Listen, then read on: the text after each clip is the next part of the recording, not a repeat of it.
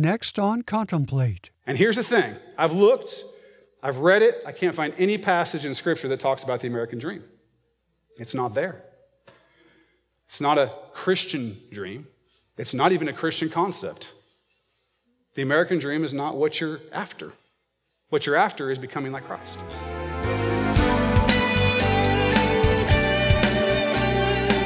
That was Pastor David Robinson from Acts Church in Vancouver, Washington. And this is Contemplate.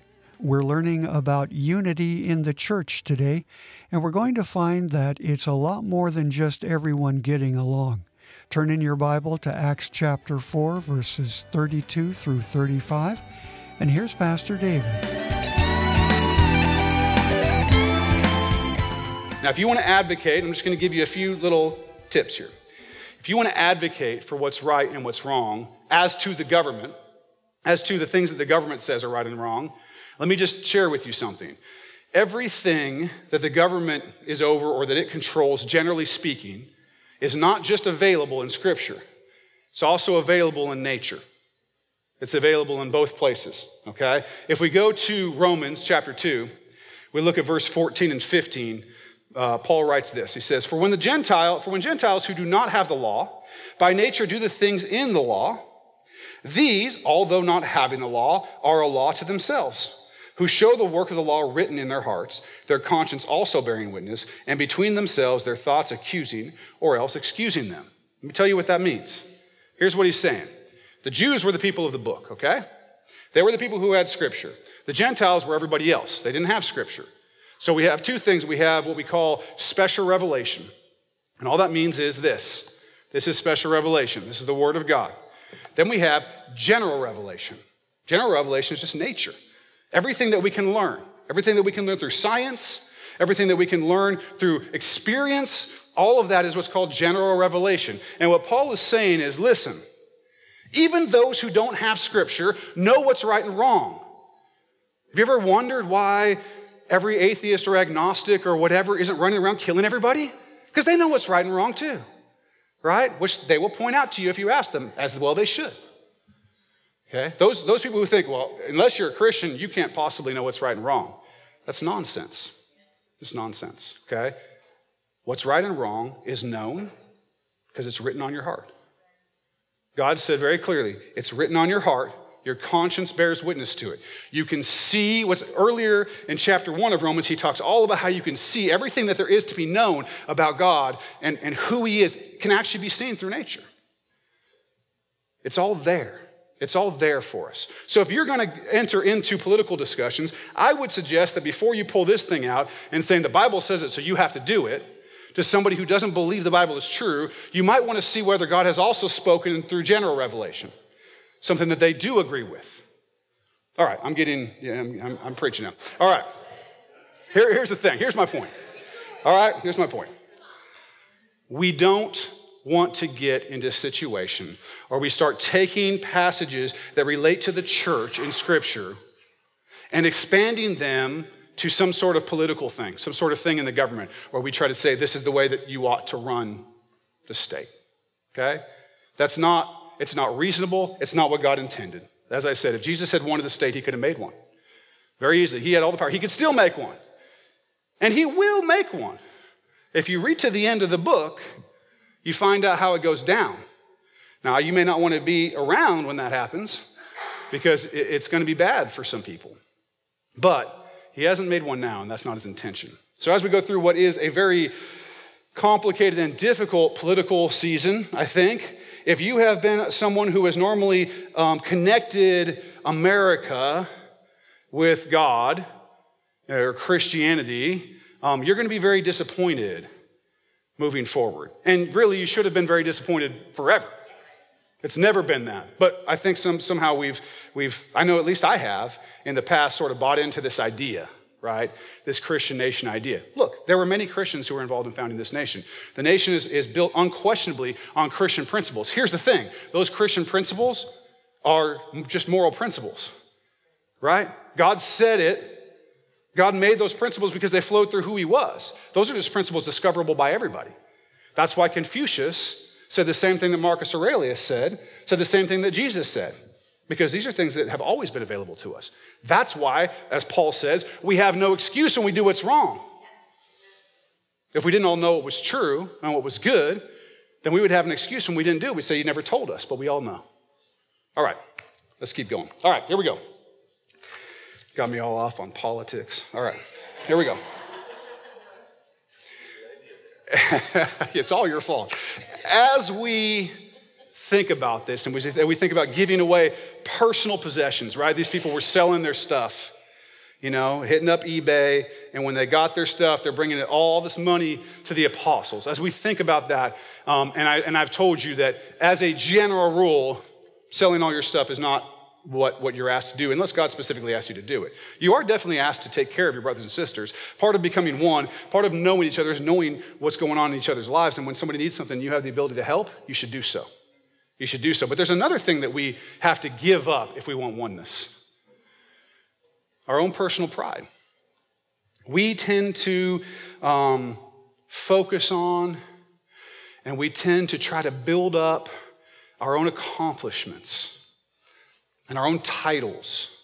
People like to have those letters behind their name, or they like to win this award or that award. And by the way, nothing wrong with any of that. Nothing wrong with becoming educated, nothing wrong with letters behind your name, nothing wrong with winning awards, and nothing wrong with wanting to do so. When it becomes wrong is when we find our value in it.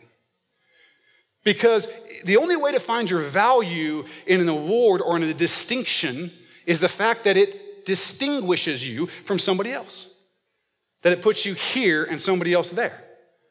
That's what that can become. If you become all about your accomplishments, your titles, your awards, and you use it as a way to find your own value, there's a couple problems with it. One is you have to be using it to divide yourself from those who didn't win the award, didn't get the accomplishment or whatever, and that's what makes you feel better. And there's no winning that game. Somebody's always going to have done more. Someone's always going to have more awards, right? And so you're always going to feel bad about yourself because you can never get to the top in that game. No one gets to the top, right? So if you're doing that, if you're building yourself up on that instead of on God, you got an issue. And in order to become one with other people, you have to give that up. You have to give that up. We cannot find our value that way. Look, that's why the Jerry Springer Show existed for so long, because we watch it and we say, at least I'm not like that. Right? A couple of you are probably on there. It's no big deal. It's cool. It's cool. But I know who you are, just so you know. You thought nobody saw that one, but I saw that episode. No, I'm kidding. But we watch it so that we can look at it and be like, wow, look at these people.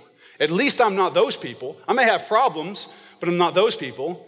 And then on the other side, we go on Facebook and everybody wants to put on their very best thing that's ever happened in their life and act like it was just another thing that happened today, right? Kids are like all dressed up in tuxedos and everything. They're like, going to the store, right? And you're just like, look at these families. My kids are running around, throwing stuff and whatever. And I get on Facebook and everybody's life is perfect, right? So both sides can hurt you. Just don't. Just get off of Facebook if it does that to you. These people are lying, okay? They are so full of it. Their kids are just as rotten as your kids, okay? Kids are kids, okay? So no one's life is better. They just put the pictures of the part that's good on there. And vice versa. Even the Jerry Springer people probably are normal sometimes. I think most of those people were actors anyway. So here's the thing. We can't do that. We cannot be comparing ourselves to other people and finding our value there. Our value has to come 100% from God, from who he says you are. And guess what? He says that none of you are any better than any of the rest of you. Okay? And especially none of you are better than me. No, none of you are better than any of the rest of you. He has not made you to be better than the person sitting to your left or to your right. He doesn't do that. That's not how he rolls. He knit you together in your mother's womb. Okay? That means he made you to be who you are. That's not a reference to the fact that we don't understand how babies are made and Christians are stupid. We understand that the way babies are made, but what God is saying in that moment, he knit you together in your mother's womb, is, hey, I made you special, set apart for a particular thing. And if you start taking your gifts or your perceived lack of gifts and measuring them up to other people, you're making a mistake and you're questioning God. You're saying that he didn't do a good job. But he did do a good job. Every one of you has something very particular and very special to offer. He loves every one of you. If you have children, you'll know that they're very different. Each one of them has their own thing, right? I've got a daughter that's one very particular way and a son that is a very different way, okay? I love them each. There's no comparing the love that I have for them. The love is unlimited for both of them, right? Relatively unlimited. Sometimes they do some stuff, but... It's unlimited for both of them, right? And I do not perceive, oh, well, Corey's better at this and Ethan's better at that. I don't do that. Each one of them has their own set of gifts. Now, that's the way God sees you. Each one of you has your own set of gifts. So since he's not doing it and he's pretty smart, you shouldn't do it either. Instead, if you want to be one, if you want to be unified, as a church is called to be unified, all that stuff goes away. And we honor everybody more than ourselves. We honor everybody more than ourselves. We lift each other up. And you might think to yourself, well, if we're doing this, if we're giving away money to each other and we're giving up all these things that I've held so important to myself, all these accomplishments, so I can't walk around with my head a little higher than everybody else, and I'm doing all this stuff, what happens when someone takes advantage of me? Is somebody going to take advantage of me? Yes. It's going to happen. It's going to happen. It's the nature. That's why you're afraid of it. It's the nature of the kind of oneness and the kind of unity we're talking about, that as you give up things, someone's going to be out there that's going to take advantage of you. So here's what you do. Be wise. Be wise. Try to avoid being taken advantage of. Not because you feel bad when you're taken advantage of and your pride is hurt because you didn't see it coming. That's just pride. You don't allow yourself to be taken advantage of because it's bad for the person who's taken advantage of you. It hurts them. It enables them to do things that are wrong. So really the reason that you're looking to not be taken advantage of is to help the person, the advantage taker, right? So you got to be careful. You don't just go sell all your stuff and give it to some guy who says he needs it and he's laughing all the way to the bank. You got to know what you're doing. You got to be careful. But as we think about the kind of oneness, the intimacy and the closeness that God is calling us to, we realize very quickly that we aren't going to be able to do that and go after the American dream, right? The American dream is we get all we can for us, right? Climb higher, get more, get more. That isn't going to work with what I'm talking about right now. And here's the thing. I've looked, I've read it. I can't find any passage in Scripture that talks about the American dream. It's not there. It's not a Christian dream. It's not even a Christian concept. The American dream is not what you're after. What you're after is becoming like Christ. And he was not looking to elevate himself. He was looking to serve. And your call is to serve the people sitting around you, to serve each other. You've got to consider that as you think about Christ's example. There is an example in Scripture of someone who does say, get what you can for yourself. Get what you can for yourself. Elevate yourself. That's Satan's example, right? From the very beginning. Did God really say? Did he really say that you can't eat from any of these trees? Well, he said we can't eat from that one, because we'll die. So no, you're not going to die. You're going to be like God. Elevate yourself. Elevate yourself. He wanted to be God. So constantly what we see, even when as he tempts Jesus, hey, I'll give you all this stuff. I'll elevate you. I'll put you in control. That's always going to be the siren call of Satan. But Jesus' example is very clear. We serve. We don't look to be elevated. We look to elevate others. We look to bring others up. We look to be close. The kind of intimacy that Jesus had with his disciples, he loved them. Look at the way he prays about them. And even those who will come to know him because of them, which is you, he loves. He loves. And we can't both love somebody and want to raise ourselves above him. Okay. Let's just hit kind of this last little piece here in the passage. It says that as they went and sold their money and stuff, it says they laid the money at the apostles' feet. This can be a difficult thing for some people too, because what it's referencing, what it's referring to is the authority that the apostles have. And a lot of us don't like authority. We don't like being under authority. We like to be in charge. That's a very common human emotion, right? We don't want anybody telling us what to do. But here we see clearly in the early church that the apostles had authority. And the people came and they gave them money and they put it at their feet, and the apostles were in control of that money and did whatever they felt called to do with that money. And this is hard for us, I think. I've heard in my life in church a lot, people say things like, I don't give because I don't trust the leadership, that they'll basically be good stewards of the money. Or I give to some other thing, or I do whatever because I just don't trust it. There's a couple issues with that. First of all, as we look at the apostles themselves, the teaching and the character came before the laying the money at the feet. First, people saw that what the apostles were teaching was true and good, and they saw that the way the apostles were living was true and good. Then they gave money. So, of course, you should make sure that the leadership that you're under is teaching what's true and good and living true and good, right? Once you've done that, though, to make that same claim about not trusting the leadership, and I understand some people are, when it comes to money, it's very difficult. It's very difficult, and they really want to know, I'll give some money, but I got to know everything. How many staples did you buy this month, right? And how many pieces of paper? And are we printing that in color, really? And, that whole thing. Right, for people, because they feel like they have the stewardship, or they need to exercise the stewardship, right?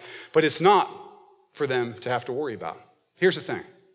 It's very strange to me that the same people who say, I don't trust the leadership to steward the money, don't have any problem putting their family and their children under the teaching of those people. What's more important?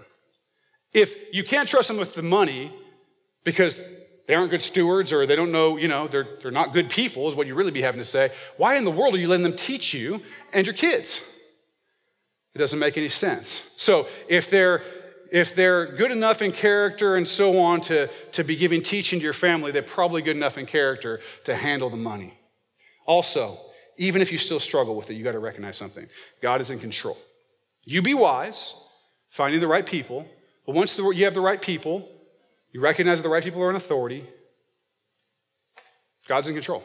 He's going to take care of it. There's a reason why there were 12 apostles, because one of them couldn't run off and do something without the other 11 knowing about it.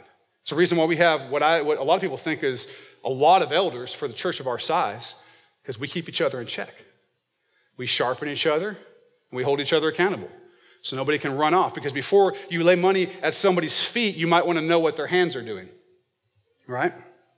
And so that's how we are here. That's how any church that you go. Some of you may be visiting us from somewhere else. Wherever you go, you want to make sure that these people have the right character.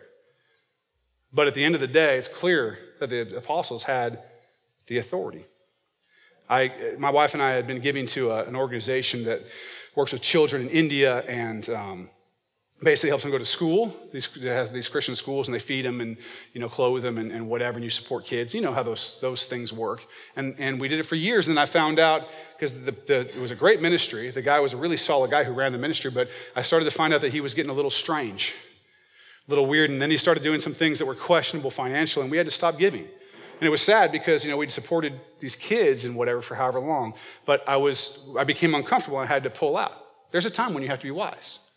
There's a time when you don't give your resources, but you got to remember, and several months ago, we talked about something called jurisdiction.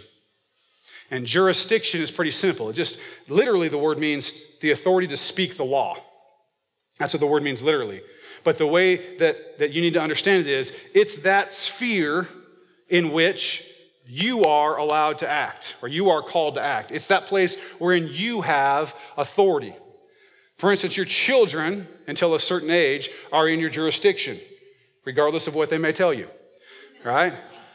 You have a certain jurisdiction at your job.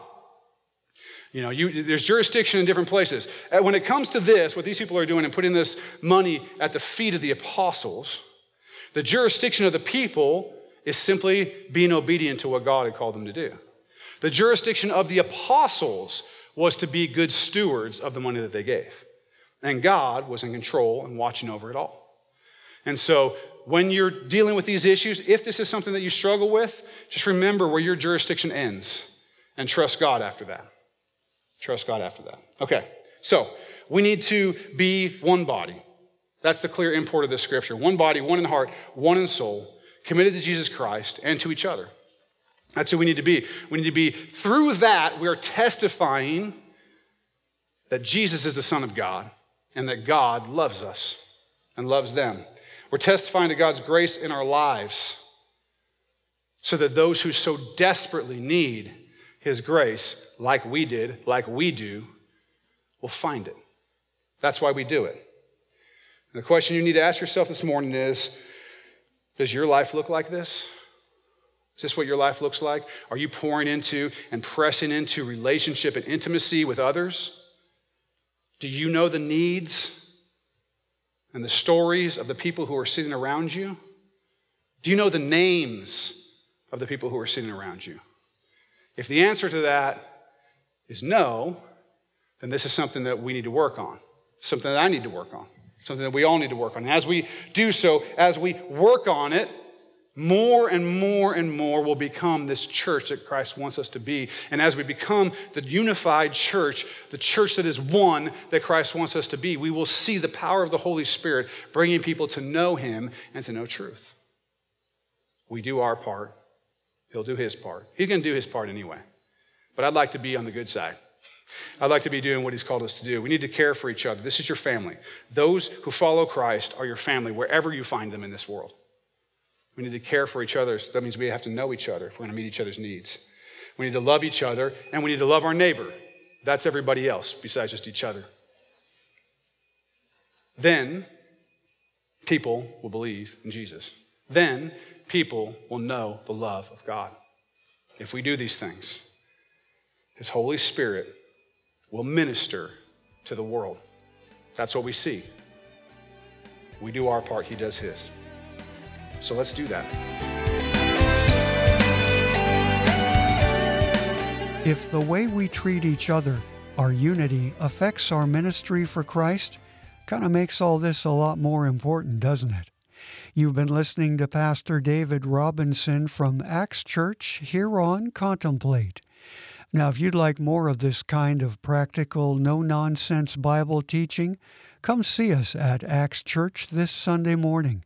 Pastor David loves to meet folks from our Contemplate audience, so I hope you'll come. Get directions and all the info you need at ActsChurchNW.org or call us at 360-885-9000. Well, that's it for today. Thanks for listening, and I hope you'll check out the next episode for more with Pastor David Robinson here on Contemplate.